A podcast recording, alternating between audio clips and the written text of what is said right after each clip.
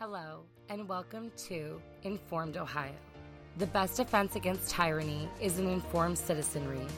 Here at Informed Ohio, we will be reading bills that are before the Ohio House and Senate, so Ohioans can now listen to just the bill, so you can form your own opinion and be an informed citizen.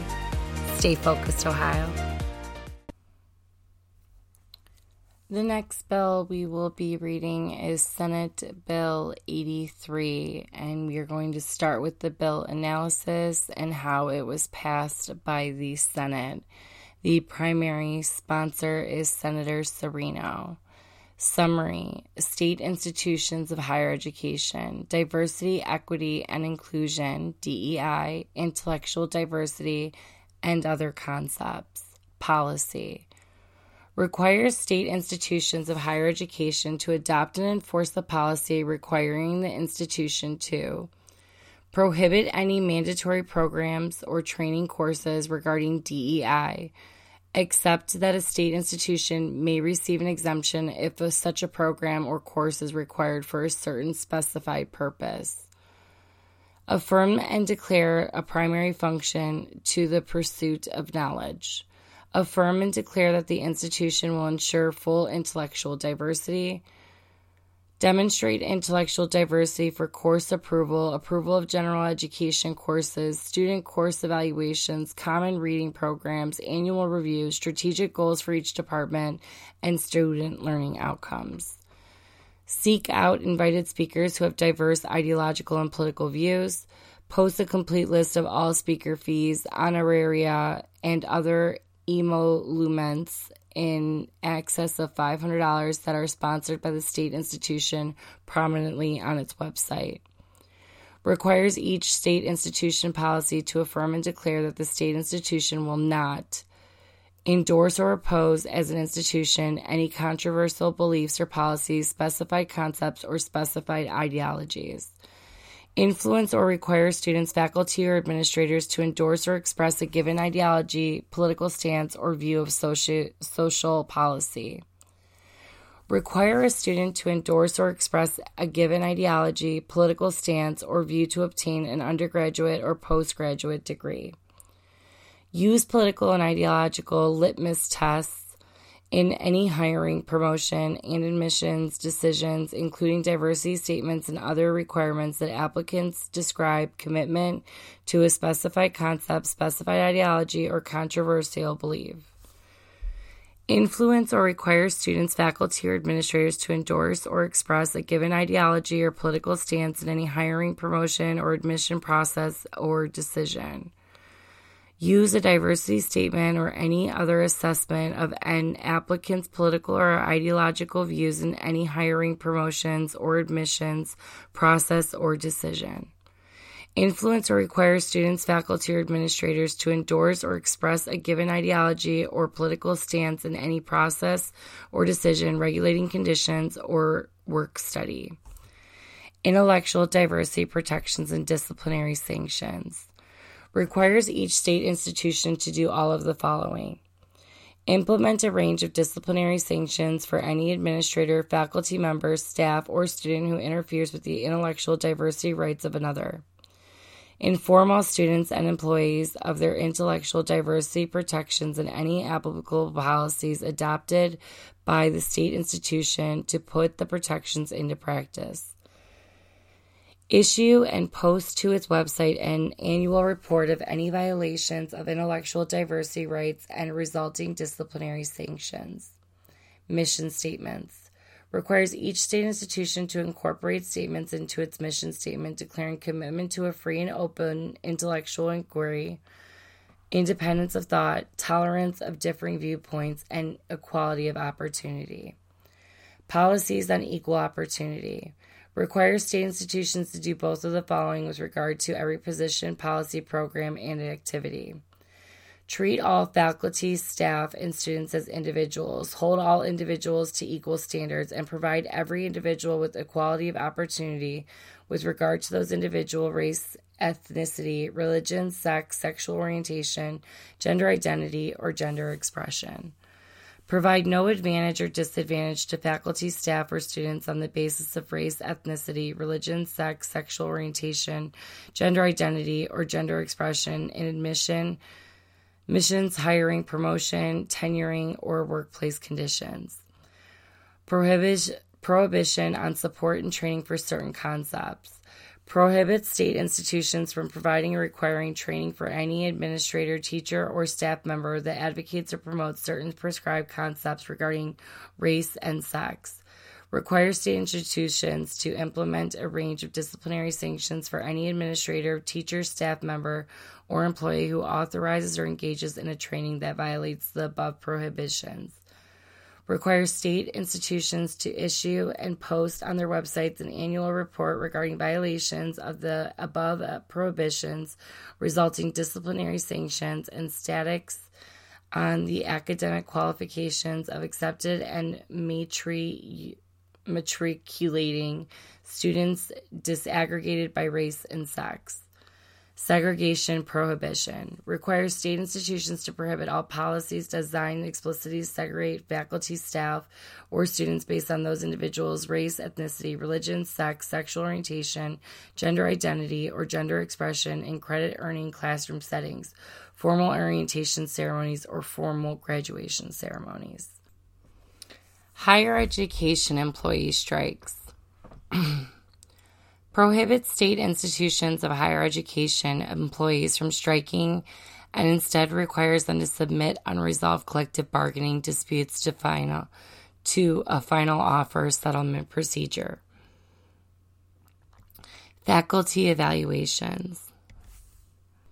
Student and peer evaluations requires the Department of Higher Education, DHE, to develop a minimum set of standard questions to be used in student evaluations, including a question whether a faculty member creates a classroom atmosphere free of bias. Requires each state institution to establish a written system of faculty evaluations completed by students that uses the questions developed by DHE requires state institutions to establish a written system of peer evaluations for faculty members with a focus on professional development regarding the faculty members' teaching responsibilities. Faculty annual performance evaluations requires state institutions to adopt and every five years submit to the Chancellor of Higher Education a faculty annual performance evaluation policy. Requires state institutions to conduct an annual evaluation for each full time faculty member directly compensated by the state institution post tenure review policies, requires state institutions with tenured faculty to adopt and every five years submit to the chancellor post tenure review policy, requires state institution with tenured faculty to adopt and every five years submit to the chancellor policies of tenure and retrenchment. Uniform Prudent Management of Institutional Funds Act establishes the scope and procedures for a civil action when a state institution of higher education violates a restriction in an endowment agreement, permits the Attorney General, the person who transferred property under the agreement, or that person's benefactor representative to file a complaint for breach of an endowment agreement. Permits the Attorney General and any party to an endowment agreement, including the recipient, state institution of higher education, to file a complete a complaint to obtain a declaration of rights and duties under the agreement. Requires complaints to be filed within six years of discovering the violation or within 50 years of the effective date of the endowment agreement, whichever is sooner. Limits application of the endowment funds established on and after the 120th day following the provision effective date and breaches of endowment agreements that occur on or after the date. Other changes. Five year institutional cost summaries. Requires state institutions to submit to the Chancellor a rolling five year summary of institutional costs to be considered by the General Assembly when evaluating operating capital project funding for each biennial main operating appropriations bill and capital appropriations bill requires the Chancellor to submit a report to the General Assembly, including all state institutions' five year institutional cost summaries. requires that the president of each state institution or the chancellor have the opportunity to present in the appropriate hearings conducted by committees considering higher education legislation regarding the institution's five year summaries. Requires the chancellor to, prior to the enactment of each main operating appropriations and capital appropriations bill, create the present a report to the General Assembly, including the total institutional costs for state universities and community colleges separately. Faculty workload policy requires each state institution to take formal action to adopt a faculty workload policy consistent with standards adopted by the chancellor. Review and update its policy on faculty tenure.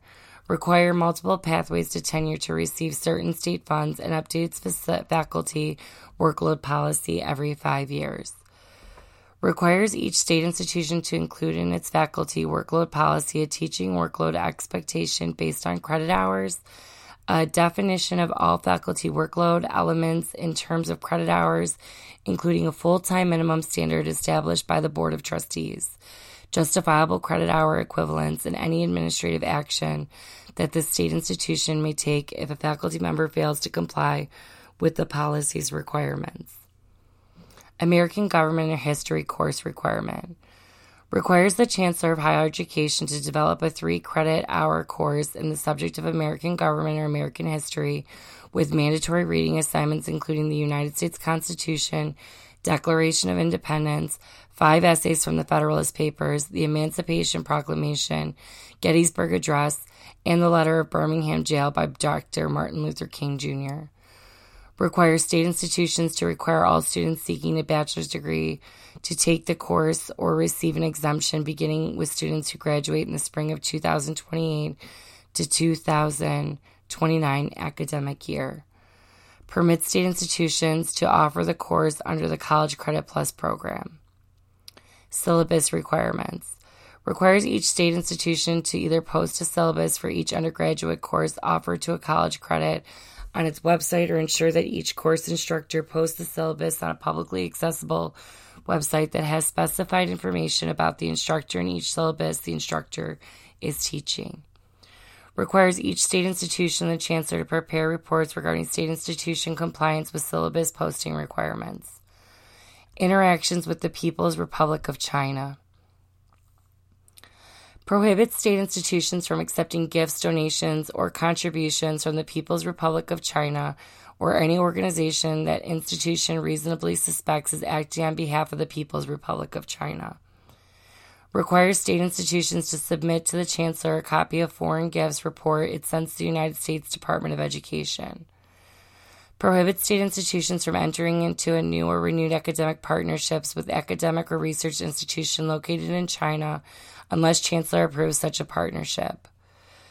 Permits a Chancellor to approve academic partnerships with academic or research institutions located in China only if the Chancellor, in consultation with the Attorney General, determines that the state institution maintains sufficient structural safeguards to protect the state institution's intellectual property and security of Ohio and national security interests requires the auditor of state to audit state institution structural safeguards during the course of a normal audit. Board of Trustees training requires the chancellor to develop an annual training to the Board of Trustees of each state institution. Eliminates requirement that the chancellor working with specified stakeholders develop voluntary model training for state institution board trustee members.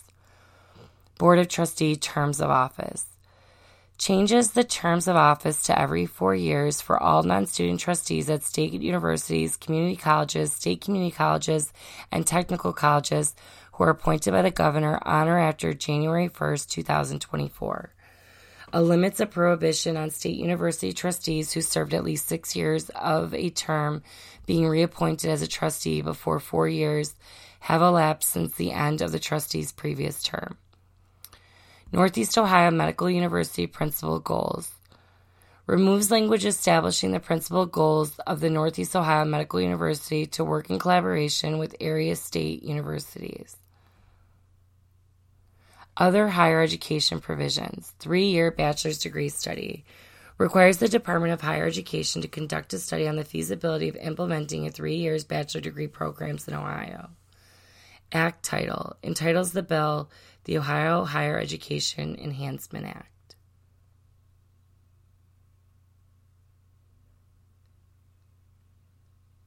Detailed analysis State institutions of higher education.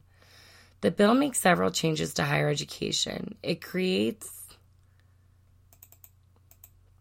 sorry, it creates among other things new requirements for state institutions of higher education regarding diversity, equity, and inclusion policies and training intellectual diversity and faculty evaluations. It also prohibits higher education employees from striking instead of requires employees to submit unresolved collective bargaining disputes to final offer settlement procedure. Throughout the bill, state institution of higher education or state institution includes any state university or college, community college, state community college, university branch, or technical college. Further, when the bill requires that something be posted on a website, that posting must be one, accessible from the main page of the state institution's website by using no more than three links, two, searchable by keywords and phrases, and three, accessible to the public without requiring any user registration. Diversity, equity, and inclusion, DEI, intellectual diversity, and other concepts, policy. The bill requires the Board of Trustees in each state to institute institution of higher education to adopt and enforce a policy requiring the institution to do all of the following. 1. Prohibit any mandatory programs or training courses regarding diversity, equity, or inclusion unless the institution receives an exemption. Student and peer evaluations requires the Department of Higher Education, DHE, to develop a minimum set of standard questions to be used in student evaluations, including a question whether a faculty member creates a classroom atmosphere free of bias. Requires each state institution to establish a written system of faculty evaluations completed by students that uses the questions developed by DHE requires state institutions to establish a written system of peer evaluations for faculty members with a focus on professional development regarding the faculty members' teaching responsibilities. Faculty annual performance evaluations requires state institutions to adopt and every five years submit to the Chancellor of Higher Education a faculty annual performance evaluation policy requires state institutions to conduct an annual evaluation for each full time faculty member directly compensated by the state institution. Post tenure review policies requires state institutions with tenured faculty to adopt and every five years submit to the chancellor post tenure review policy. Requires state institution with tenured faculty to adopt and every five years submit to the Chancellor policies of tenure and retrenchment. Uniform Prudent Management of Institutional Funds Act establishes the scope and procedures for a civil action when a state institution of higher education violates a restriction in an endowment agreement. Permits the Attorney General, the person who transferred property under the agreement, or that person's benefactor representative to file a complaint for breach of an endowment agreement permits the Attorney General and any party to an endowment agreement, including the recipient, state institution of higher education, to file a complete a complaint to obtain a declaration of rights and duties under the agreement. Requires complaints to be filed within six years of discovering the violation or within 50 years of the effective date of the endowment agreement, whichever is sooner. Limits application of the endowment funds established on and after the 120th day following the provision effective date and breaches of endowment agreements that occur on or after the date. Other changes. Five year institutional cost summaries. Requires state institutions to submit to the Chancellor a rolling five year summary of institutional costs to be considered by the General Assembly when evaluating operating capital project funding for each biennial main operating appropriations bill and capital appropriations bill. requires the Chancellor to submit a report to the General Assembly, including all state institutions' five year institutional cost summaries. Requires that the president of each state institution or the chancellor have the opportunity to present in the appropriate hearings conducted by committees considering higher education legislation regarding the institution's five year summaries requires the Chancellor to, prior to the enactment of each main operating appropriations and capital appropriations bill, create the present a report to the General Assembly, including the total institutional costs for state universities and community colleges separately.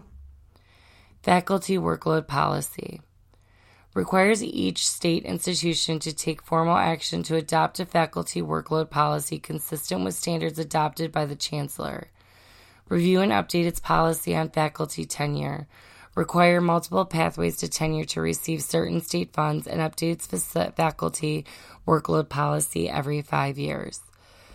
Requires each state institution to include in its faculty workload policy a teaching workload expectation based on credit hours, a definition of all faculty workload elements in terms of credit hours, including a full time minimum standard established by the Board of Trustees justifiable credit hour equivalents, and any administrative action that the state institution may take if a faculty member fails to comply with the policy's requirements.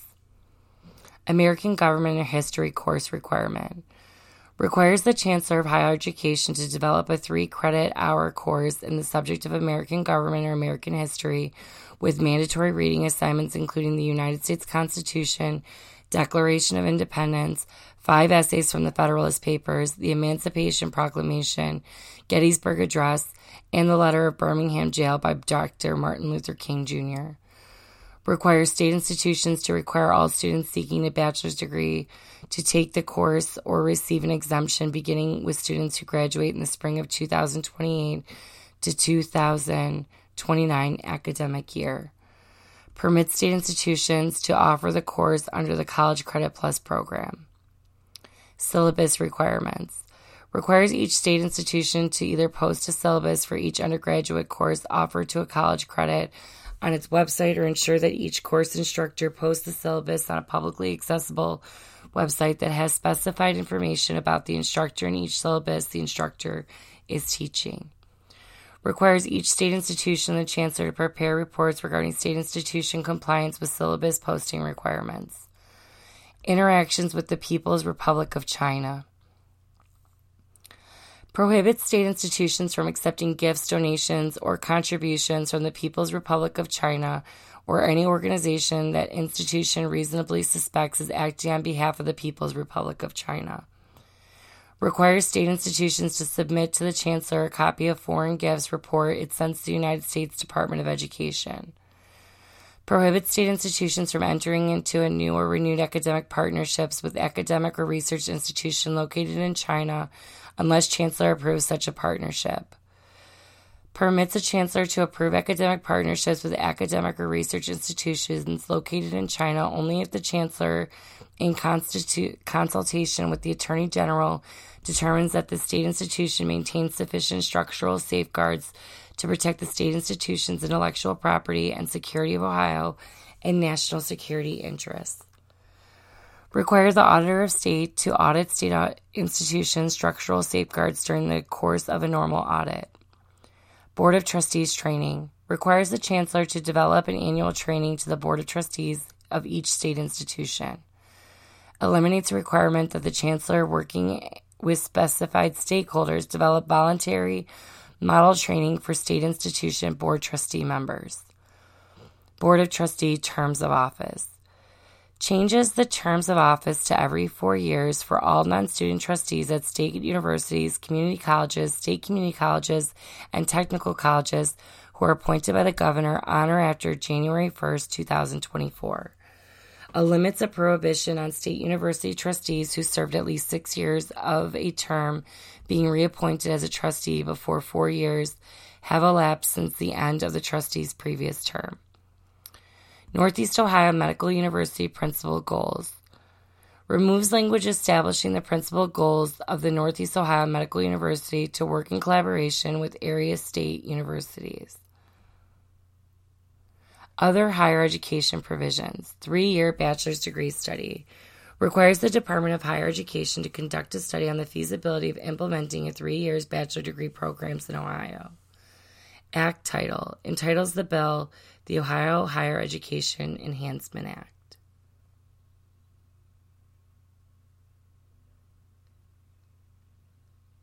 Detailed analysis State institutions of higher education.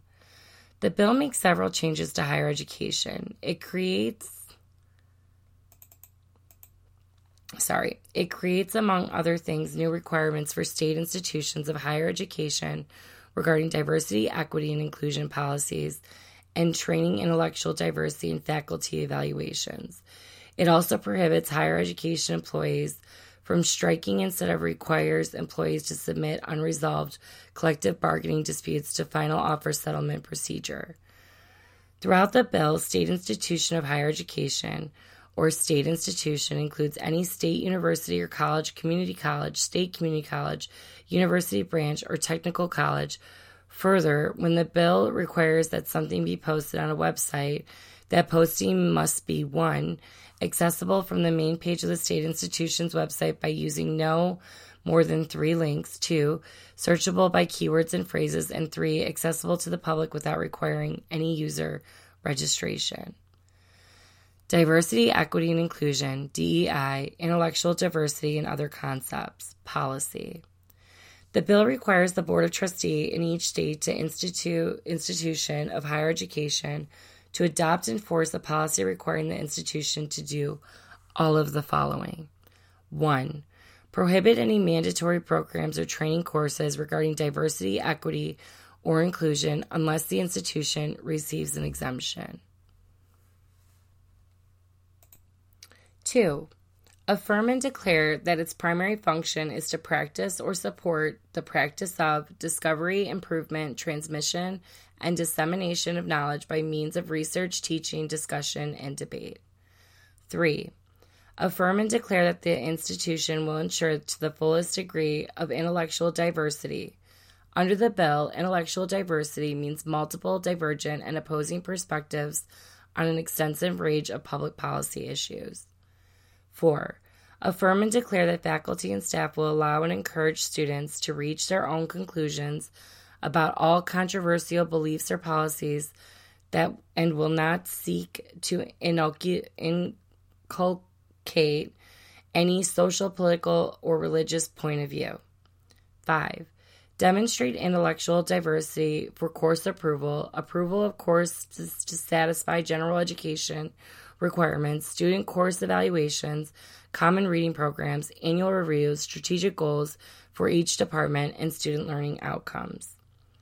Declare that it will not endorse or oppose, as an institution, any controversial belief or policy, specified concept, or specified ideology, although it may endorse the United States Congress when it establishes a state of armed hostility against a foreign power. This does not include the recognition of national and state holidays, support for the Constitution and laws of the United States or Ohio, or the display of the American Ohio flag. Under the bill, a controversial belief or policy means any belief or policy that is subject of political controversy, including issues such as climate policies, electoral pol- politics, foreign policy, diversity, equity, and inclusion programs, immigration policy, marriage, or abortion. B. A specified concept means a concept such as allyship, diversity, social justice, sustainability, systematic racism, gender identity, equity, or inclusion. C. A specified ideology means any ideology that classifies individuals within identity groups, divides identity groups into oppressed and oppressors, and prescribes advantages, disadvantages, or segregation based on identity group. 7. Affirm and declare that the institutions will not encourage, discourage, require, or forbid students, faculty, or administrators to endorse, assent to, or publicly express a given ideology, political stance, or view of a social policy, nor will the institution require students to do any of those things to obtain an undergraduate or postgraduate degree. 8 prohibit political and ideological litmus tests in all hiring, promotion, and admissions decisions, including diversity statements and any other requirement that applicants describe their commitment to a specified concept, specified ideology, or any other ideology, principle, concept, or formulation that requires commitment to controversial belief or policy. 9. Affirm and declare that no hiring, promotion, or admissions process or decision shall encourage, discourage, require, or forbid students, faculty, or administrators to endorse, assent to, or publicly express a given ideology or political stance. 10. Affirm and declare that the institution will not use diversity statement or any other assessment of an applicant's political or ideological views in any hiring, promotions, or admissions process or decision. 11. Affirm and declare that no process or decision regulating conditions of work or study, such as committee assignments, course scheduling, or workload adjustment policies, shall encourage, discourage, require, or forbid students, faculty, or administrators to endorse, assent to, or publicly express a given ideology or political stance. 12. Affirm and declare that the institutions will seek out invited speakers who have diverse ideological or political views. 13. Post prominently on its website a complete list of all speaker fees, honoraria, and other emoluments in excess of $500 for events that are sponsored by the state institution. Under the bill, the second through fifth requirements in this list do not apply to an exercise of professional judgment about how to accomplish intellectual diversity within academic discipline unless that exercise is misused to constrict intellectual diversity. The sixth and seventh requirements do not apply to the exercise of professional judgment about whether to endorse the consensus or foundational beliefs of an academic discipline unless that exercise is misused to take an action prohibited by the sixth requirement. Each institution must adopt this policy within 90 days of the bill's effective date. The bill states that none of the above requirements prohibit faculty or students from classroom instruction, discussion, or debate, so long as faculty members remain committed to expressing intellectual diversity and allowing intellectual diversity to be expressed. Exemptions. Under the bill, a state institution may receive an exemption for the requirement to prohibit any mandatory programs or training or courses regarding diversity, equity, and inclusion if such a course is required to comply with state or federal laws or regulations, comply with professional licensure requirements, to obtain or retain accreditation, or to secure or retain grants or cooperative agreements. A state institution may receive an exemption if prior to the initial offering of a diversity, equity, and inclusion program or training course, the state institution submits a request for an exemption to the chancellor. The request must include the following 1. The specific law, license requirement, accreditation, grant, or cooperative agreement at issue. 2. The specific language in the law, licensure requirement, accreditation, grant, or cooperative agreement that requires the training. 3 a detailed description of the diversity, equity, and inclusion program or training to be taught, including any materials that will be used. 4. The specific population of individuals who will be mandated to take the training. 5. The number of times the training is expected to be offered on a six month basis. 6. An estimate of the cost of the program or training. And 7. If the exemption is sought for the accreditation, proof that alternative accreditation has been researched and evaluated. In al- alternate accreditation is an accreditation that would obtain the same or similar results for the institution while not requiring a diversity, equity, inclusion program or training. Under the bill, the Chancellor must approve the state's institution's request if the Chancellor determines that the request is required for state or federal law or regulation compliance, compliance with professional licensure requirements to obtain or retain accreditation, or to secure or retain grants or cooperative agreements. If a state institution makes a change to an approved diversity, equity, and inclusion program or training, the institution must submit a new request for approval for that program or training. The bill requires the chancellor to prepare a report at least once every six months that summarizes all exemptions sought for diversity, equity, inclusion programs during that six month period. Including the number of exemptions granted and rejected. The Chancellor must submit each report to the chairperson of the standing committees of the Ohio Senate and House of Representatives that consider higher education legislation. Intellectual diversity protections and sanctions. The bill requires each state institution of higher education to implement a range of disciplinary sanctions for administrator, faculty member, staff, or student who interferes with the intellectual diversity rights of another individual. The bill also requires state institutions to inform its students and employees of the protections given to them under the bill and any policies adopted to put the protections into practice, including by providing the information to new employees and to students during any new student orientation. This information must be posted on the institution's website. Each state institution is also required to issue an annual report of any violations to intellectual diversity rights prescribed under the bill by any individual under the state institution's jurisdiction and any consequent disciplinary sanctions issued for that violation. The institutions must post this report on its website. Mission statements. The bill requires a state institution to incorporate certain principles into its mission statement. In the statement, the institution must declare all of the following 1. It will educate students by means of free, open, and rigorous intellectual inquiry to seek the truth.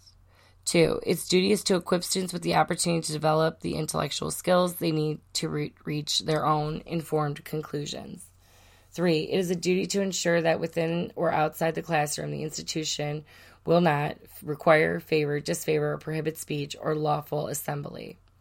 Four, it is committed to creating a community dedicated to ethnic ethic of civil and free inquiry, which respects the autonomy of each member, supports individual capacities for growth, and tolerates the differences in opinion that naturally occur in higher in public higher education community.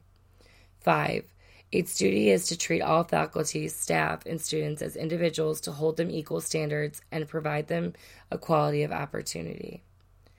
Affirmations and policies on equal opportunity. The bill requires each state institution to do both of the following with respect to every position, policy, program, and activity. 1. Treat all faculty, staff, and students as individuals hold every individual to equal standards, and provide every individual with the quality of opportunity with regard to those individuals' race, ethnicity, religion, sexual orientation, gender identity, or gender expression.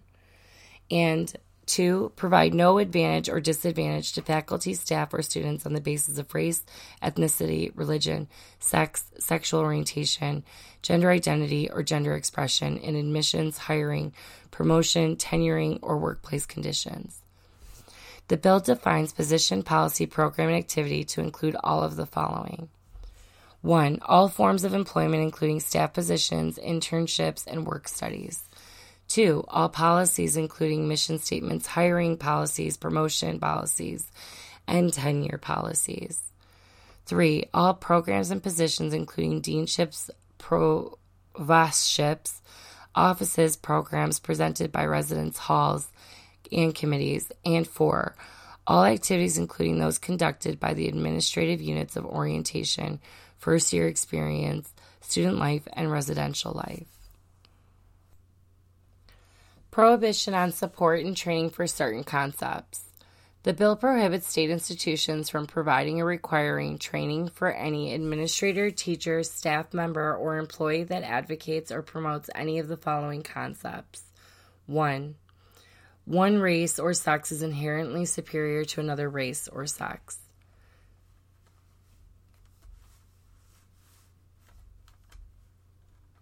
Two, an individual, by virtue of the individual's race or sex, is inherently racist, sexist, or oppressive, whether consciously or unconsciously. Three, an individual should be discriminated against or receive adverse treatment solely or partly due to the individual's race. Four, members of one's race cannot or should not attempt to treat others without respect to race. Five, an individual's moral standing or worth is necessarily determined by the individual's race or sex. Six, an individual, by virtue of the individual's race or sex, bears responsibility for actions committed in the past by other members of the same race or sex. 7. An individual should feel discomfort, guilt, anguish, or any other form of psychological distress on account of the individual's race or sex. 8. Meritocracy or traits such as hard work ethic or racist are racist or sexist or were created by members of particular race to oppress members of another race. 9. Fault, blame, or bias should be assigned to race or sex or to members of race or sex because of their race or sex. The bill requires each state institution to implement a range of disciplinary sanctions for any administrator, teachers, staff member, or employee who authorizes or engages in a training prohibited above. Each state institution is required to issue an annual report including all violations of the above training prohibition, with all consequent disciplinary sanctions and statistics on the academic qualifications of accepted and matriculating students disaggregated by race and sex. The statistics must include information correlating students' academic qualifications and retention rates disaggregated by race and sex. State institutions are required to post the reports in a prominent place on the state's institution's website. Segregation Prohibition. The bill requires state institutions to prohibit all policies explicitly designed to segregate faculty, staff, or students based on those individuals' race, ethnicity, religion, sex, sexual orientation, gender identity, or gender expression in credit earning classroom settings, formal orientation ceremonies, and formal graduation ceremonies. Higher education employee strikes. The bill prohibits state institutions of higher education employees from striking. Instead, those employees must submit to a final offer settlement procedure to settle unresolved collective bargaining disputes with their employers in accordance with continuing law. In the event of a strike by these employees, the institution of higher education that employs them may seek an injunction against the strike in, in the Court of Common Pleas of the county where the strike occurs. The Public Employees Collective Bargaining Law, PEC, PB, PECBL, governs collective bargaining between public employees and public employees who are subject to that law. Under the Public Employees Collective Bargaining Law, all matters related to wages, hours, or terms and other conditions of public employment are subject to collective bargaining between the public employer and the employee organization, essentially a union that represents the employer's public employees. The Public Employees Collective Bargaining Law establishes a timeline and requirements for negotiating collective bargaining agreements. It also specifies procedures the parties must follow if they reach an impasse during negotiations, including submitting unresolved issues to a fact finding panel. If the parties are unable to reach an agreement within seven days after the publication of findings and recommendations from a fact finding panel, or if any existing collective bargaining agreement has expired, the public employees who are permitted to strike may do so in accordance with statutory procedures. Public employees who are not permitted to strike must follow a final offer settlement procedure to settle unresolved collective bargaining disputes with their employers. In a general public employee collective bargaining law currently prohibits peace officers, firefighters, correction officers, public service dispatchers, employees in state school of the state school for the deaf and the state school for the blind, and a limited number of public sector healthcare workers from striking. Under continuing law, public employees governed by the Public Employees Collective Bargaining Law engage in a strike that is not authorized under the Public Employees Collective Bargaining Law. The employees may be subject to discipline in accordance with the procedures specified in the Public Employees Collective, Collective Bargaining Law. Faculty evaluations. Student and peer evaluations. The bill requires the state institution of higher education to establish a written system of faculty evaluations completed by students and focusing on teaching effectiveness and student learning. For this purpose, the Chancellor of Higher Education must develop a minimum set of standard questions that the state institutions must include in student evaluations of faculty members. The set of questions must include the question Does the faculty member create a classroom atmosphere free of political, racial, gender, and religious bias? In addition to student evaluation of faculty members, the bill requires each state institution to establish a written system of peer evaluations for faculty members. The evaluations must place an emphasis on the faculty members of professional development regarding the faculty members' teaching responsibilities. Under the bill, this section takes effect on July 1st, 2024. Faculty Annual Performance Evaluations.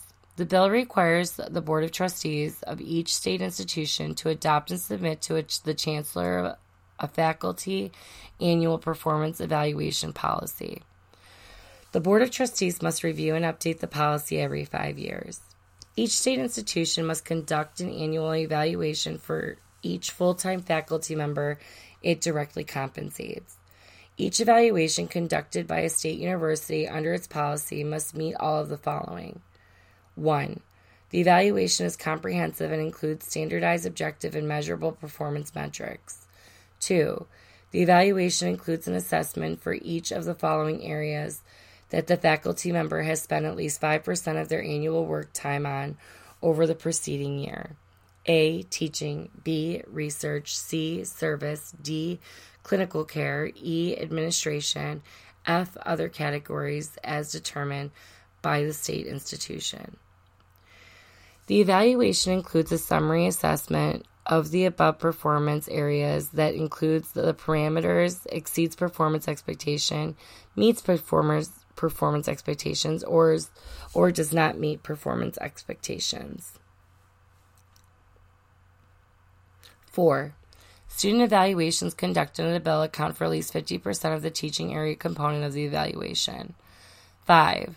The evaluation establishes a projected work effort distributed for the faculty member, which will be used for the next year's evaluation. This distribution must be compliant with the state's institution's established workload policies and must be approved by the dean of the faculty or the equivalent. Evaluations must be conducted by the department chairperson or equivalent administrator, reviewed and approved or disapproved by the dean, and submitted to the provost for review. If the chairperson and dean disagree, the provost must have final decision authority. Under the bill, this section takes effect on July 1st, 2024. Collective bargaining. With respect to collective bargaining agreements entered into under the PECBL, which is the collective trade bargaining law. On or after July 1st, 2024, employees of the state institution may not collectively bargain with the institution regarding faculty evaluations developed under the bill. Additionally, the evaluation system and policies established under the bill prevail over any conflicting provision of a collective bargaining agreement entered into on or after that date. The bill's prohibition against collective bargaining on faculty evaluations is identical to a continuing law prohibition against collective bargaining faculty workload policies described below. Post tenure review policy. The bill requires each state institution that has tenured faculty members to adopt a post tenure review policy and submit the policy to the chancellor. Each state institution's board of trustees must adopt the policy every five years. Under the bill, a state institution must conduct a post tenure review if a tenured faculty member receives a does not meet performance expectations evaluation within the same evaluation category for at least two of the past three consecutive years on the faculty members, members annual performance review. If a faculty member maintains tenure after a post tenure review and then receives an additional does not meet performance expectations assessment on any area of the faculty member's annual performance evaluation in the subsequent two years, then the state institution must subject subject the faculty member to additional post tenure review. If a faculty member has documented and sustained record of significant underperformance outside of the faculty member's annual performance evaluation, the department chairperson, dean of faculty, or provost of the same state institution may require an immediate and for cause post tenure review. For this purpose, for cause cannot be based on a faculty member's allowable expression of academic freedom as defined by state institution or Ohio law. A state institution's post tenure review due process period cannot exceed six months, except that the state institution president may grant a one time two month extension. Prohibition on support and training for certain concepts. The bill prohibits state institutions from providing or requiring training for any administrator, teacher, staff member, or employee that advocates or promotes any of the following concepts. 1. One race or sex is inherently superior to another race or sex.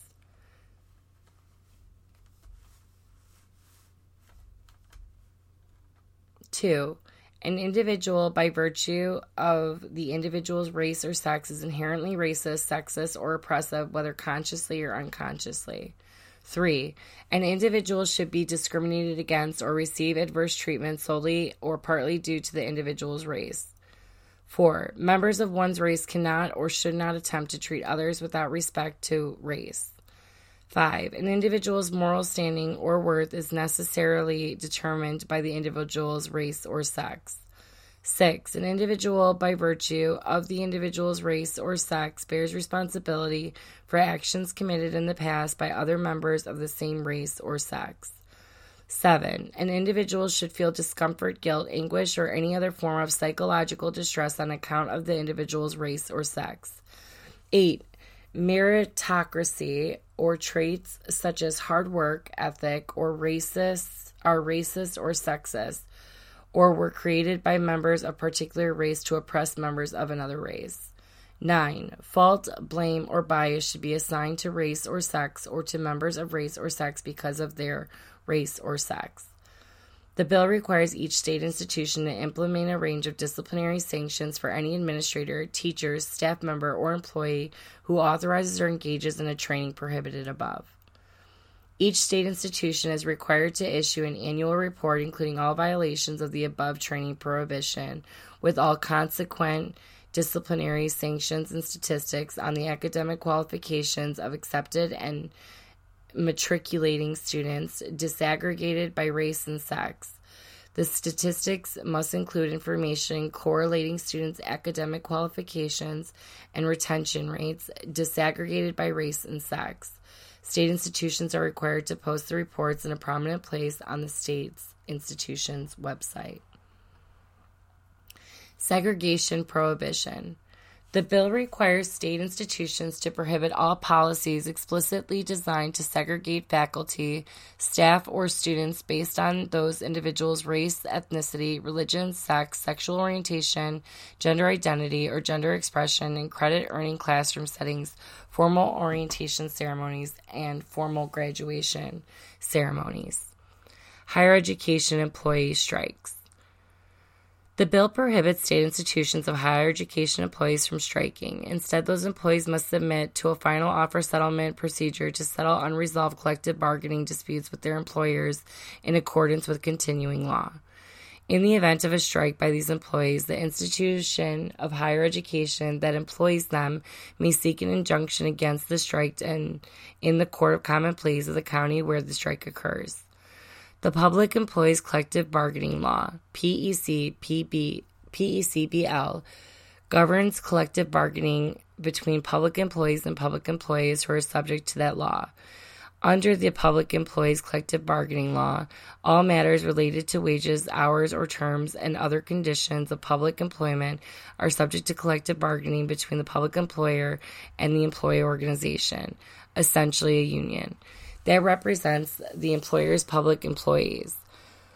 The Public Employees Collective Bargaining Law establishes a timeline and requirements for negotiating collective bargaining agreements. It also specifies procedures the parties must follow if they reach an impasse during negotiations, including submitting unresolved issues to a fact finding panel. If the parties are unable to reach an agreement within seven days after the publication of findings and recommendations from a fact finding panel, or if any existing collective bargaining agreement has expired, the public employees who are permitted to strike may do so in accordance with statutory procedures.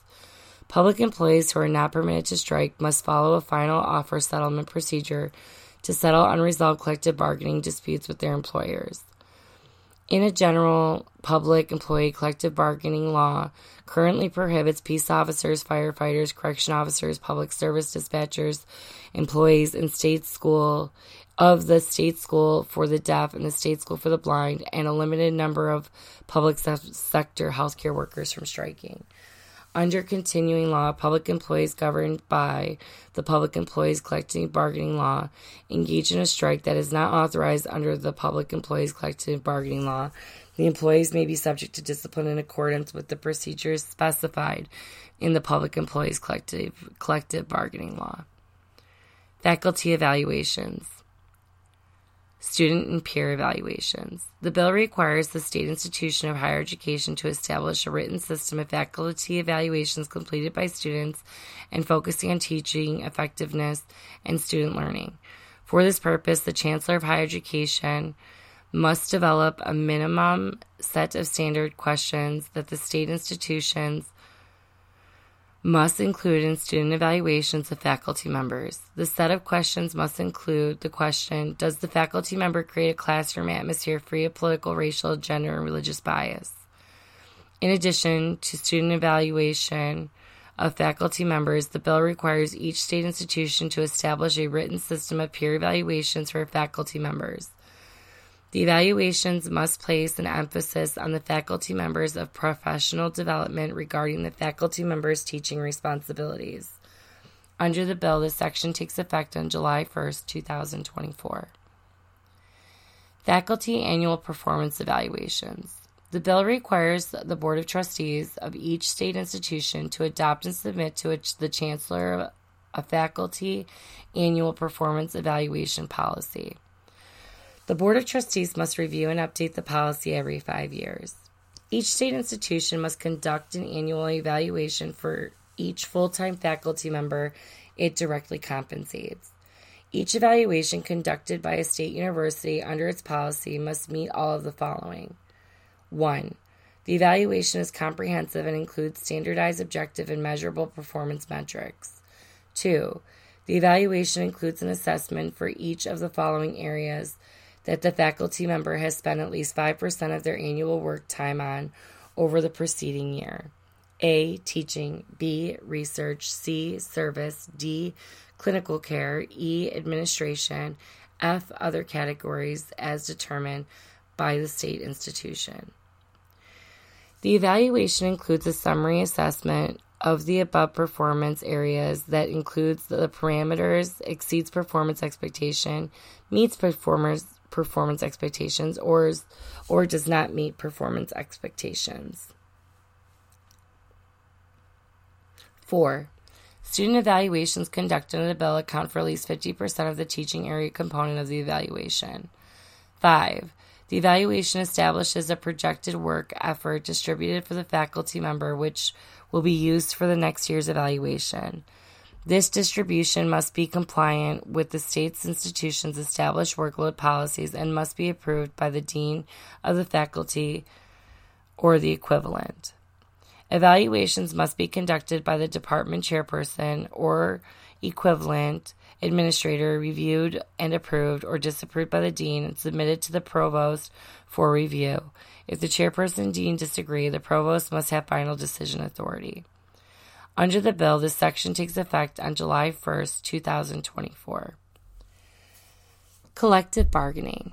With respect to collective bargaining agreements entered into under the PECBL, which is the collective trade bargaining law, on or after July 1st, 2024, employees of the state institution may not collectively bargain with the institution regarding faculty evaluations developed under the bill. Additionally, the evaluation system and policies established under the bill prevail over any conflicting provision of a collective bargaining agreement entered into on or after that date. The bill's prohibition against collective bargaining on faculty evaluations is identical to a continuing law prohibition against collective bargaining faculty workload policies described below. Post tenure review policy.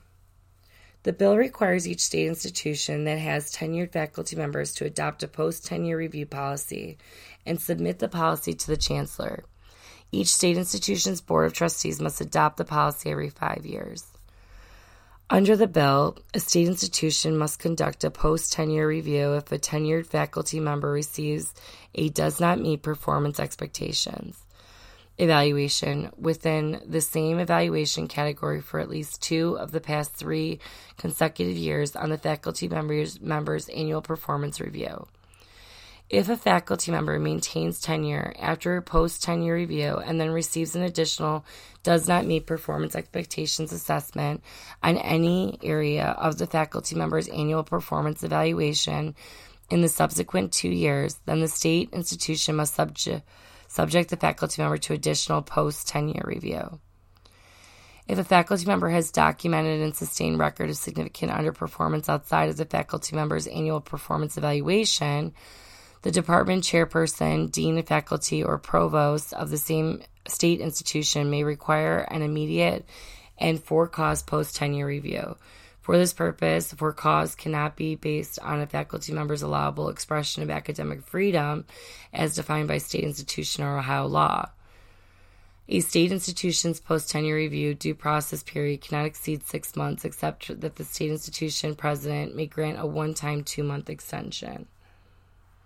At the conclusion of a post tenure review, the state institution's provost must submit a recommended outcome of the post tenure review process to the institution's entity that is responsible for making the final decision of post tenure review pursuant to the institution's policy.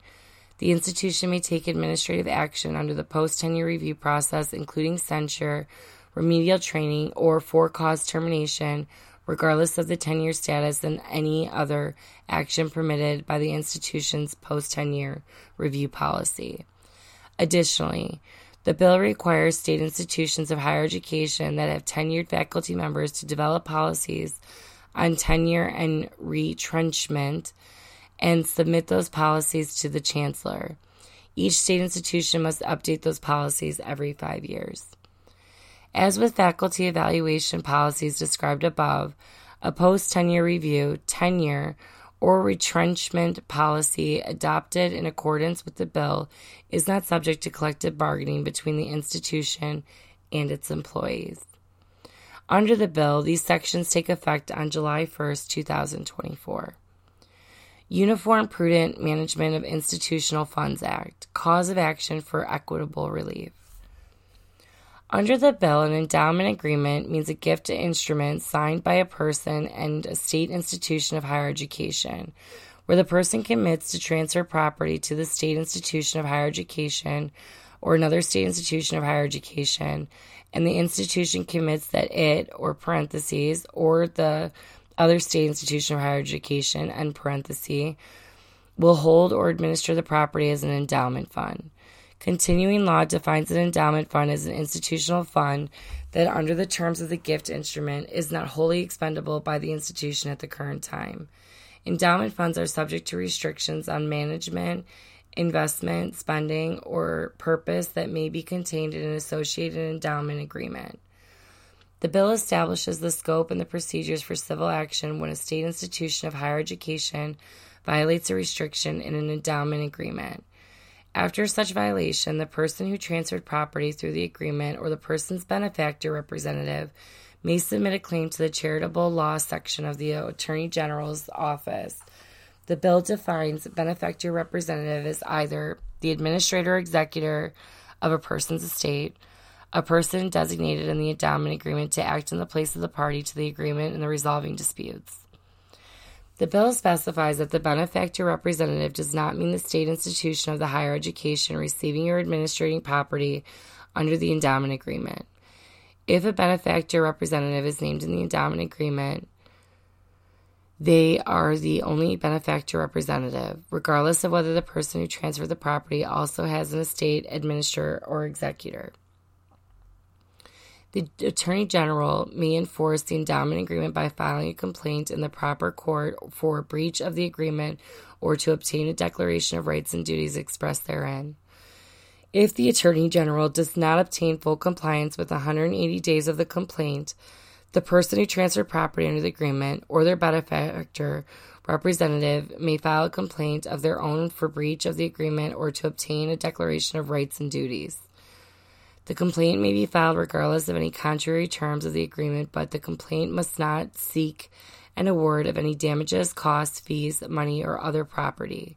Instead, the complaint must seek only uh, declare- declaratory relief or equitable relief, consistent with the charitable purposes of both the endowment agreement and the state institution of higher education. By contrast, a state institution of higher education may obtain only a declaration of rights and duties under the endowment agreement. The institution may seek a declaration as part of a suit brought against it or by filing its own complaint in the proper court. Procedures and deadlines for filing a complaint. The bill requires a complaint to, fi- to name as parties the Attorney General, the state institution of higher education that signed the agreement, any state institution of higher education that currently administers property subject to the agreement, and if the Attorney General files the complaint within 50 years of the effective date of the agreement, each person that transferred property under that agreement or their benefactor representative. If a person who transferred property under the endowment agreement is not named as a party, the court may not act of the merits of the complaint or in, on any motion to address its merits without first ensuring that the plaintiff acted diligently to notify that person or their benefactor representative and that they have opportunity to be heard or to intervene. Any cause of action brought under the bill must be filed within six years of discovering a violation of the endowment agreement. However, no cause of action may be brought under the bill more than 50 years after the effective date of the endowment agreement. If the person who transferred property or their benefactor representative notifies the Attorney General during the sixth year after discovering the violation, the deadline by which they must file a complaint is extended by 210 days. Applicability the bill's endowment agreement provisions apply only to when endowment funds established on or after the 120th day following the provision's effective date and to breaches of the endowment agreement that occur on or after the date. If the endowment fund exists prior to the 120th day, the bill still applies, but only to breaches that occur on or after that day. Any breach that occurred prior to the 120th day after the provision's effective date is not subject to the bill. Furthermore, the changes apply to, only to the endowment agreements involving a state institution of higher education. Violations of agreements governing other types of endowment funds are not subject to the bill.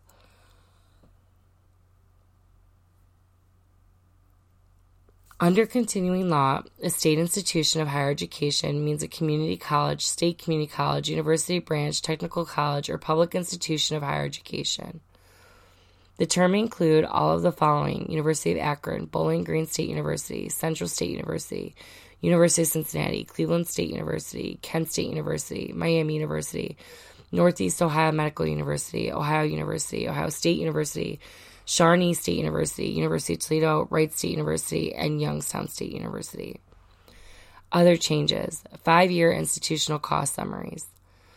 The bill requires each state institution of higher education for each biennial main operation, operating appropriations bill and capital appropriations bill to prepare and submit to the Chancellor by a date determined by the Chancellor a rolling five year summary of its institutional costs to be considered by the General Assembly when evaluating operating and capital fund uh, capital project funding. The Chancellor is required to submit a report to the General Assembly, including each state's institution five year institutional cost summary. Each state institution's institutional cost summary must consist of the following categories 1. All costs related to student instruction, including instructor salaries, benefits, and related operating costs. 2. All general staff costs related to maintenance, grounds, utilities, food service, and other areas as determined by the state institution. 3 all other costs for state, including academic administrators, counseling, financial aid, assistance, healthcare services, and housing management.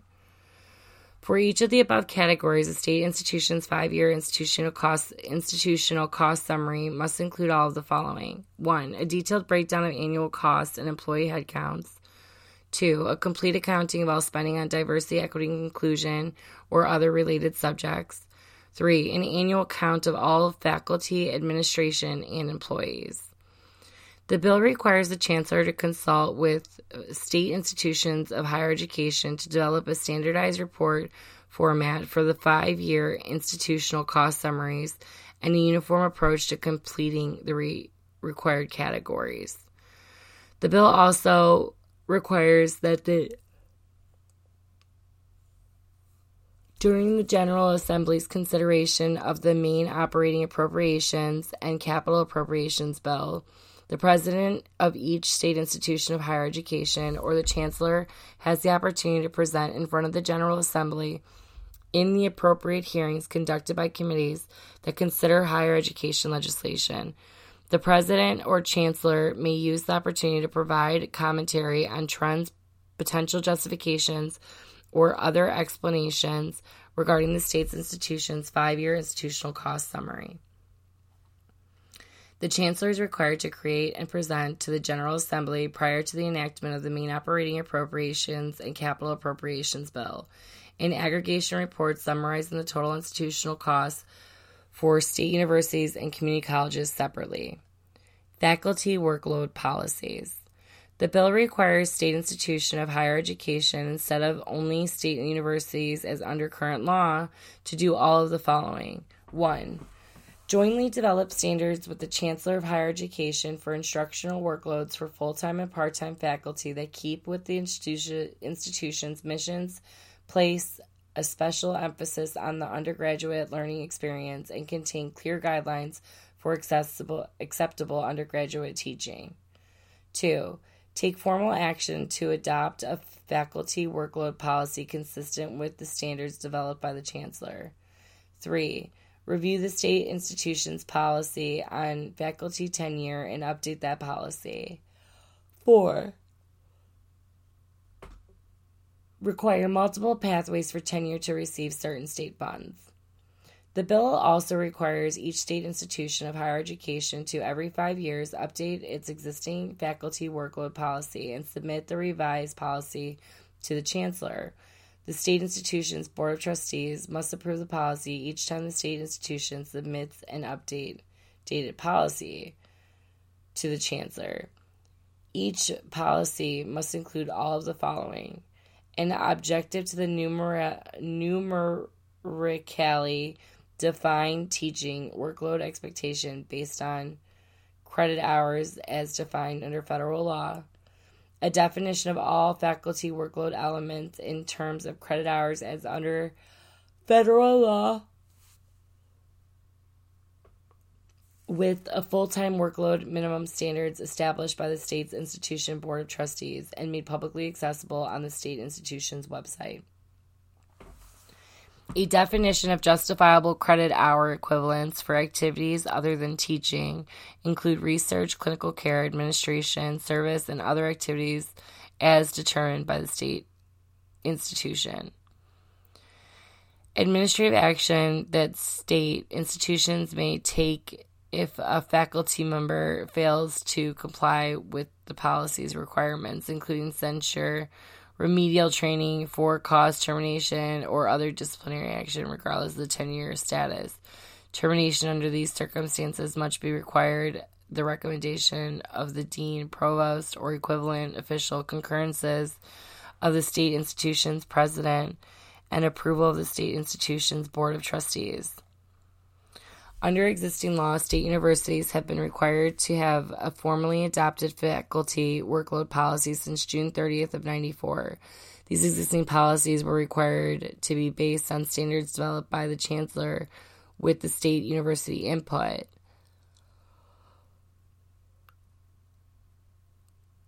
Under this bill, this section takes out takes effect on July 1st, 2024. Under continuing law, faculty workload policies are not subject to collective bargaining between state university and its employees, and a university's policy prevails over and over over a conflicting term in a collective bargaining agreement. The bill applies the collective uh, collective bargaining agreement over there over a conflicting term in any collective bargaining agreement entered into or on or after the section's effective date. American government or history requirement. Beginning with students who graduate in the spring of 2029 academic year, The bill prohibits each state institution from granting a bachelor's degree to to any student who has not completed a course with at least three credit hours in the subject area of American government or American history.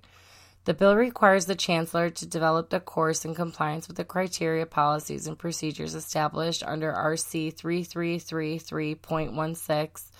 The course may be offered under the College Credit Plus program. The course must include both of the following 1. A requirement that students read all of the following A. The entire United States Constitution, B. The entire Declaration of Independence. C. At least five essays in their entirety from the Federalist Papers, with essays being selected by the department chair. D. The entire Emancipation Proclamation. E. The entire Getty, Gettysburg Address. F. The entire letter of letter from the Bir- Birmingham jail written by Dr. Martin Luther King Jr. 2. A requirement that students pass a cumulative final examination at the end of the course that assesses student proficiency on the required readings. The president of a state university or the president's designee may exempt a student from the course requirement if the president or designee determines that the student has either one completed at least three credit hours or the equivalent in a course in the subject area of American history or American government, or two, passed an examination developed by the chancellor that assesses the student's competence in the required readings and concepts in the course. Syllabus requirements. The bill requires each state institution of higher education to make a syllabus for each undergraduate course it offers for college credit available to the public. Under the bill, a syllabus is a document produced for students by a course instructor that includes all of the following. 1. The name of the course instructor. 2. A calendar for the course outlining what materials and topics will be covered and when they will be covered. 3. A list of any required or recommended readings for the course. And 4. The course instructor's professional qualifications. State institutions must make a syllabus for each of the undergraduate course offered for college credit publicly available no later than on the first day of classes for the semester or academic term in which the course is offered by doing either of the following. 1. Ensuring that each course instructor posts a syllabus on a publicly accessible website that includes information on the course instructor professional qualifications, contact information, course schedule, and a link or download for the syllabus for each course the instructor is currently teaching. Two, posting each course's syllabus on the institution's publicly accessible website. Each syllabus posted to the institution's website must remain on the state institution's website for at least two years after being posted for the first time. If a syllabus posted by a course instructor is no longer used upon request, the course instructor must make that syllabus available for at least two years after posting the syllabus. To the extent practicable, each state institution must ensure that the most recently updated syllabus for each undergraduate course offered for college credit is posted according to these requirements.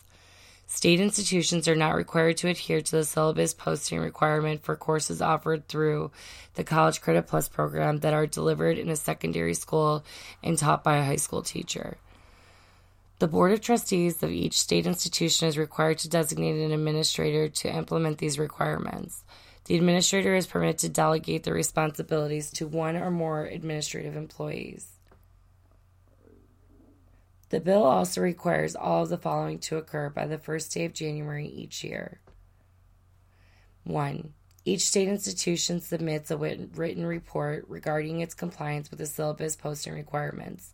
2. The Chancellor prepares a report including all the syllabus compliance reports received from state institutions. And 3. The Chancellor submits the Chancellor's report to the Governor, Speaker of the House of Representatives, President of the Senate, and chairpersons of the Senate and House of Representatives standing committees that consider higher education legislation. Interactions with the People's Republic of China. The bill prohibits state institutions of higher education from accepting gifts, donations, or contributions from the People's Republic of China or any organizations that the institution reasonably suspects are acting on behalf of the People's Republic of China.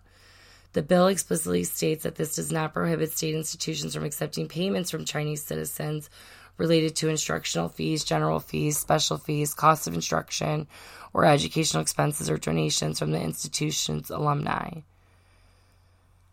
The bill defines the People's Republic of China as the government of China, the Chinese Communist Party, the People's Liberation Army, or any other extension of or entity affiliated with the government of China.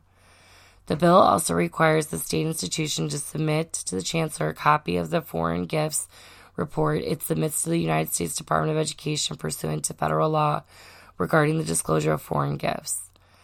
The bill also requires the chancellor to make any information reported by state institutions available to any member of the General Assembly who requests it. Under the bill, state institutions are prohibited from entering into a new or renewed academic partnership with an academic or research institution located in China unless the state institution receives approval from the Chancellor of Higher Education. The Chancellor may only approve a state institution's partnership if the Chancellor, in consultation with the Attorney General, determines that the state institution maintains sufficient structural safeguards to, to protect the state institution's intellectual property, the security of the state of Ohio, and the national security interests of the United States. To be approved, a state institution's safeguards must meet the following requirements. 1.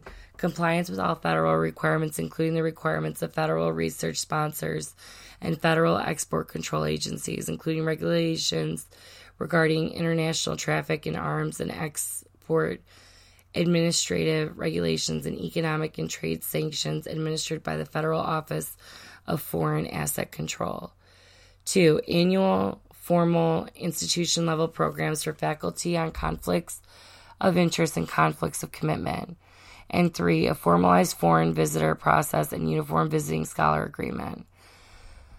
The bill requires the Auditor of State to audit the safeguards implemented by the state institutions of higher education during the course of a normal audit. Board of Trustee Training. The bill requires the Chancellor to develop an annual annually provide educational programs for the Board of Trustees of each state institution. The Chancellor must consult with state institutions and members of their boards of trustees as part of this process. The programs may be held online and be offered periodically. New members of the Board of Trustees must participate in the programs at least one time within their first two years in office. Current trustees are required to participate in continuing trustee training as determined by the Chancellor. The educational programs developed by the Chancellor must be designed to address the roles, duties, and responsibilities of a trustee that may include in service programs on current issues in higher education. The Chancellor may consider similar programs offered in other states or through a recognized trustee group. The educational programs must include presentations and content related to all of the following. 1. Each board member's duty to the state of Ohio. 2. The committee structure and function of a board of trustees. 3. The duties and the executive committee of board of trustees. 4. Professional accounting and reporting standards. 5. Methods for meeting the statutory, regulatory, and fiduciary obligations of a board of trustees.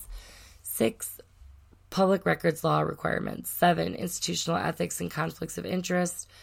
Eight, creating and implementing institution wide rules and regulations. Nine, business operations administration, budgeting, financing, financial report, and financial reserves, including a segment on endowment management. 10. Fixing student general and instructional fees and other necessary changes, including a review of student debt trends.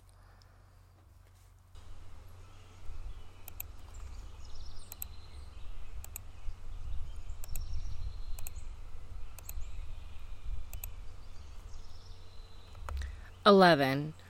Overseeing planning, construction, maintenance, expansion, and renovation projects that impact the state's institutions' consolidated infrastructure, physical facilities, and natural environment, including its lands, improvements, and capital equipment. Work number 12 workforce planning, strategy, and investment. 13 institutional advancement, including philanthropic giving, fundraising initiatives, alumni programming, communications and media, government and public relations, and community affairs. student welfare issues, including academic studies, curriculum, residence, life, student governance, and activities, and general physical and psychological well being of undergraduate and graduate students. 15. Current national and state issues in higher education. And 16. Future national and state issues in higher education. The bill also eliminates an existing law requirement that the Chancellor develop voluntary, voluntary model training for state institution board of trustee members. State institution of higher education trustee terms of office. The bill reduces from nine to four years the length of the terms of office for each non student State University Board of Trustees member appointed on and after January 1, 2024. The bill also eliminates the prohibition against reappointing a person who has served at least six years of a term as a State University Board of Trustee member unless four years have elapsed since the last day of the person's previous term. The bill reduces from five to four years the length of terms of office for each community college board of trustees member appointed by the governor on and after January 1, 2024. The bill increases the length of terms of office for each technical college board of trustees member appointed by the governor on and after January 1, 2024, from three to four years. Finally, the bill reduces from six to four years the length of the terms of office for each state community college board of trustees member appointed on or after January 1, 2024. Northeast Ohio Medical University Principal Goals.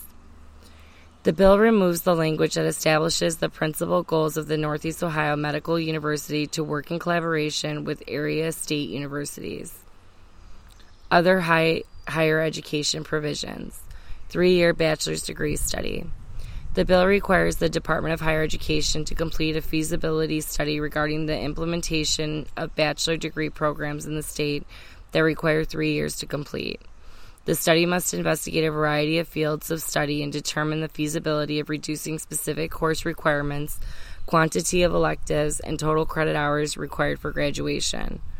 The study cannot include the use of College Credit Plus or any other current programs used to accelerate degree programs. The study must also present and evaluate potential issues related to accreditation. The bill requires the department to submit a report to the General Assembly regarding the study's findings within one year of the bill's effective date.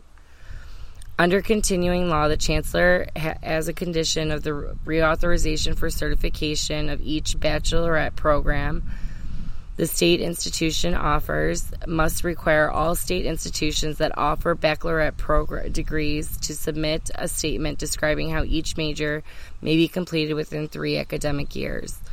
Under this requirement, the state institutions are permitted to include advanced placement credits, international baccalaureate program credits, and college credit plus credits.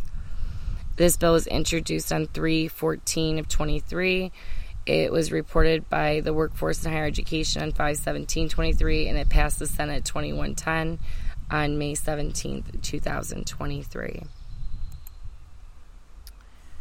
HB 83 Fiscal Note and Local Impact Statement. Primary sponsor is Senator Cirino. Highlights Diversity, Equity, and Inclusion, DEI provisions. State institutions of higher education may experience potentially significant increases in administrative costs to implement the bill's policies related to DEI, depending on each institution's current policies and practices. These costs may be related to the adoption of new or redrafting of existing policies, restraining employees, and redesigning courses. Institutions may also experience administrative cost saving through the elimination of current DEI activities in particular, personnel costs may be lowered and faculty and staff positions primarily dedicated to DEI are eliminated rather than redirected to other departments or positions. Other higher education provisions.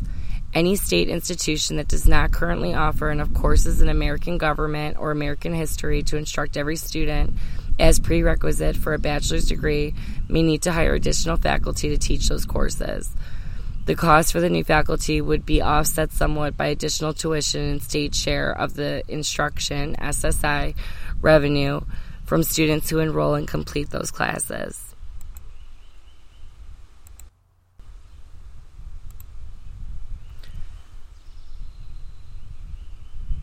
Some state institutions may incur costs to have a syllabus for each undergraduate course ready to post publicly by the time each class starts. To the extent that a state institution is currently receiving gifts, donations, or contributions from organizations that may be acting on behalf of the government of China, it will forego such revenue. A state institution may also forego revenue associated with an agreement between it and an academic or research institution located in China if it is unable to maintain sufficient structural safeguards.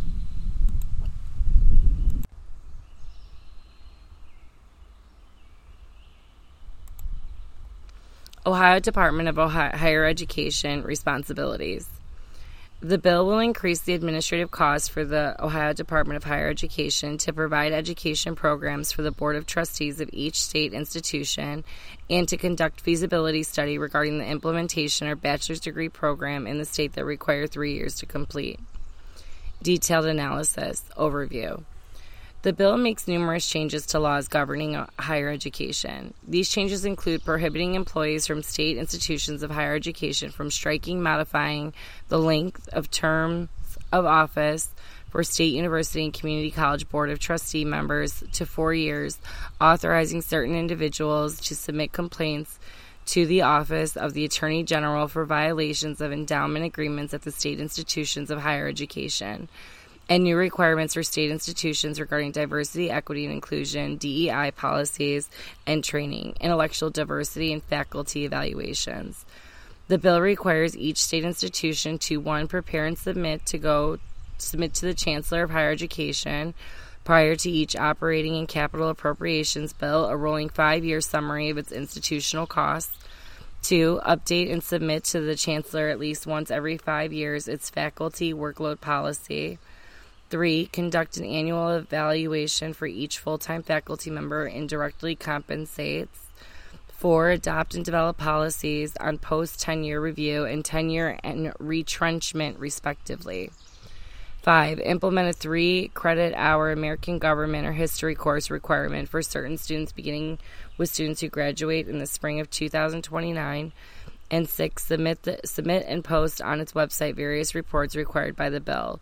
Some of these provisions may marginally increase administrative costs for state institutions, while others will increase administrative costs more substan- substantially. When taken as a whole, however, administrative costs may increase significantly, potentially resulting in the need to hire additional staff to handle the increased workload. The bill may also result in administrative cost savings. Additionally, some provisions may affect one sector type of the state institution more than the other. The Ohio Department of Higher Education, ODHE, will also incur increased administrative administrative costs for fulfilling several new responsibilities required under the bill. Provisions with the most notable fiscal effects are discussed below. For more information on all of the provisions in the bill, please see the bill analysis.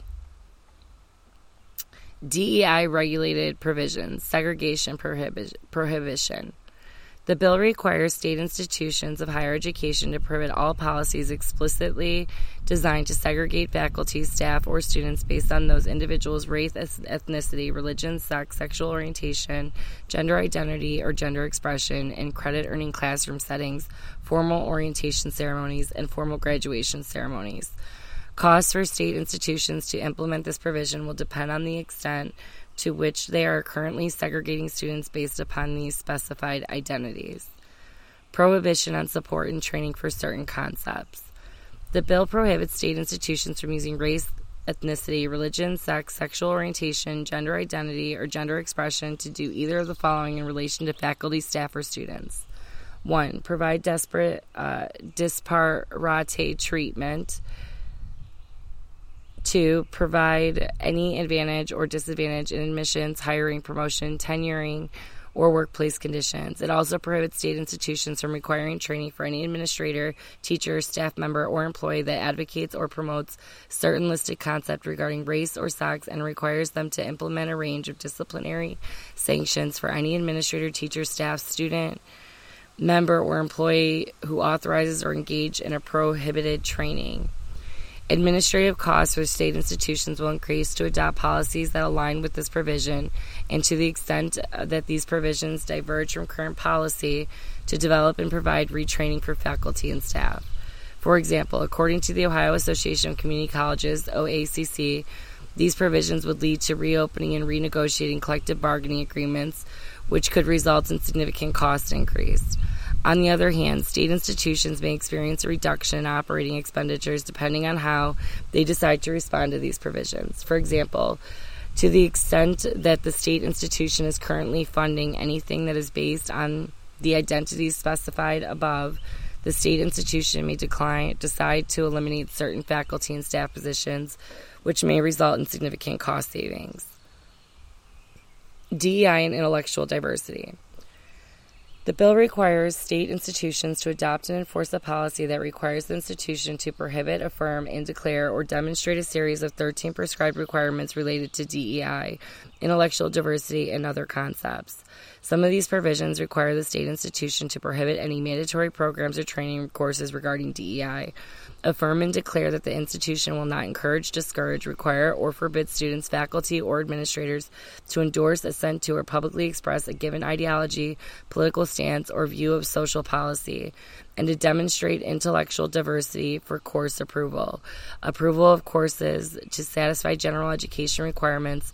Student course evaluations, common reading programs, annual reviews, strategic goals for each department, and student learning outcomes. Each state institution must also implement a range of disciplinary sanctions for any administrator, faculty member, staff, or student who interferes with the intellectual diversity rights of another individual. State institutions will incur costs to adopt and enforce this policy. According to the OACC, costs may include additional compensation to faculty to redesign courses to ensure that each course is in compliance with these provisions. As the process of a course redesign is often detailed in collective bargaining agreements. Additionally, according to the Inter-University Council of Ohio, IUC, investigating and adjudicating violations of intellectual diversity rights may result in costs similar to addressing violations of Title IX, which varies by institution based on how many cases they have each year. American Government or History requirement. Beginning with students who graduate in the spring of 2029, the bill prohibits each state institution of higher education from granting a bachelor's degree to any student who has not completed a course with at least three credit hours in the subject area of American government or American history. The bill authorizes a state institution to exempt a student from this requirement if it determines the student has either completed at least the three credit hours or equivalent in a course in one of those subject areas or pass the ODHE developed examination that assesses the student's competency in a list of specified documents and concepts. A state institution may need to hire additional faculty to teach these courses if it does not currently offer enough courses in American government or American history to instruct every student. Any new faculty costs may be offset somewhat by additional tuition revenue received from students enrolling in those courses and subsidy received from the ODHE under the State Share of Instruction SSI formula for students who complete those courses. Syllabus posting. The bill generally requires each state institution of higher education to make and post on its website a syllabus for each undergraduate course it offers for college credit, or ensure that each instructor posts one or another publicly accessible website no later than the first day of classes for the semester or academic term in which the course is offered. Some state institutions may already post a syllabus for each course on its website in a similar manner as prescribed by the bill. For these state institutions, there may be a minimal administrative cost to meet the requirements of this bill.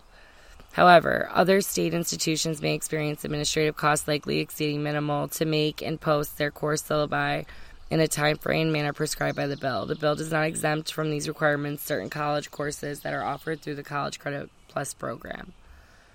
Faculty evaluations.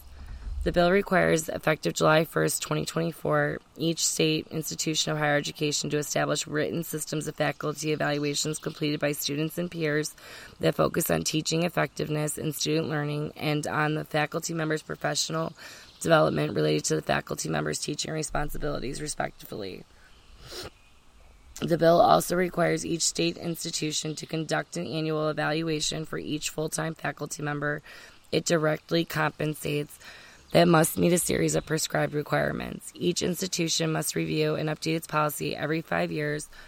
Overall, administrative costs are likely to increase for state institutions, mostly dependent upon on how close any evaluation system each state institution has in place is to meeting the bill's requirement. According to IUC and OACC, these costs could be significant, especially if it requires state institutions to create a new evaluation system from scratch or to renegotiate existing or negotiate new employment contracts or collective bargaining agreements.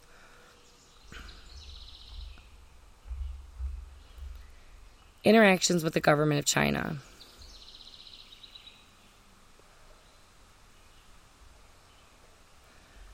The bill prohibits state institutions of higher education from accepting gifts, donations, or contributions from the government of China or any organization that institution reasonably suspects is acting on, its behalf. However, payments from Chinese citizens related to instructional fees, general fees, special fees, excuse me, costs fees, costs of instruction or educational expenses, or donations from the institution's alumni are expressly allowed.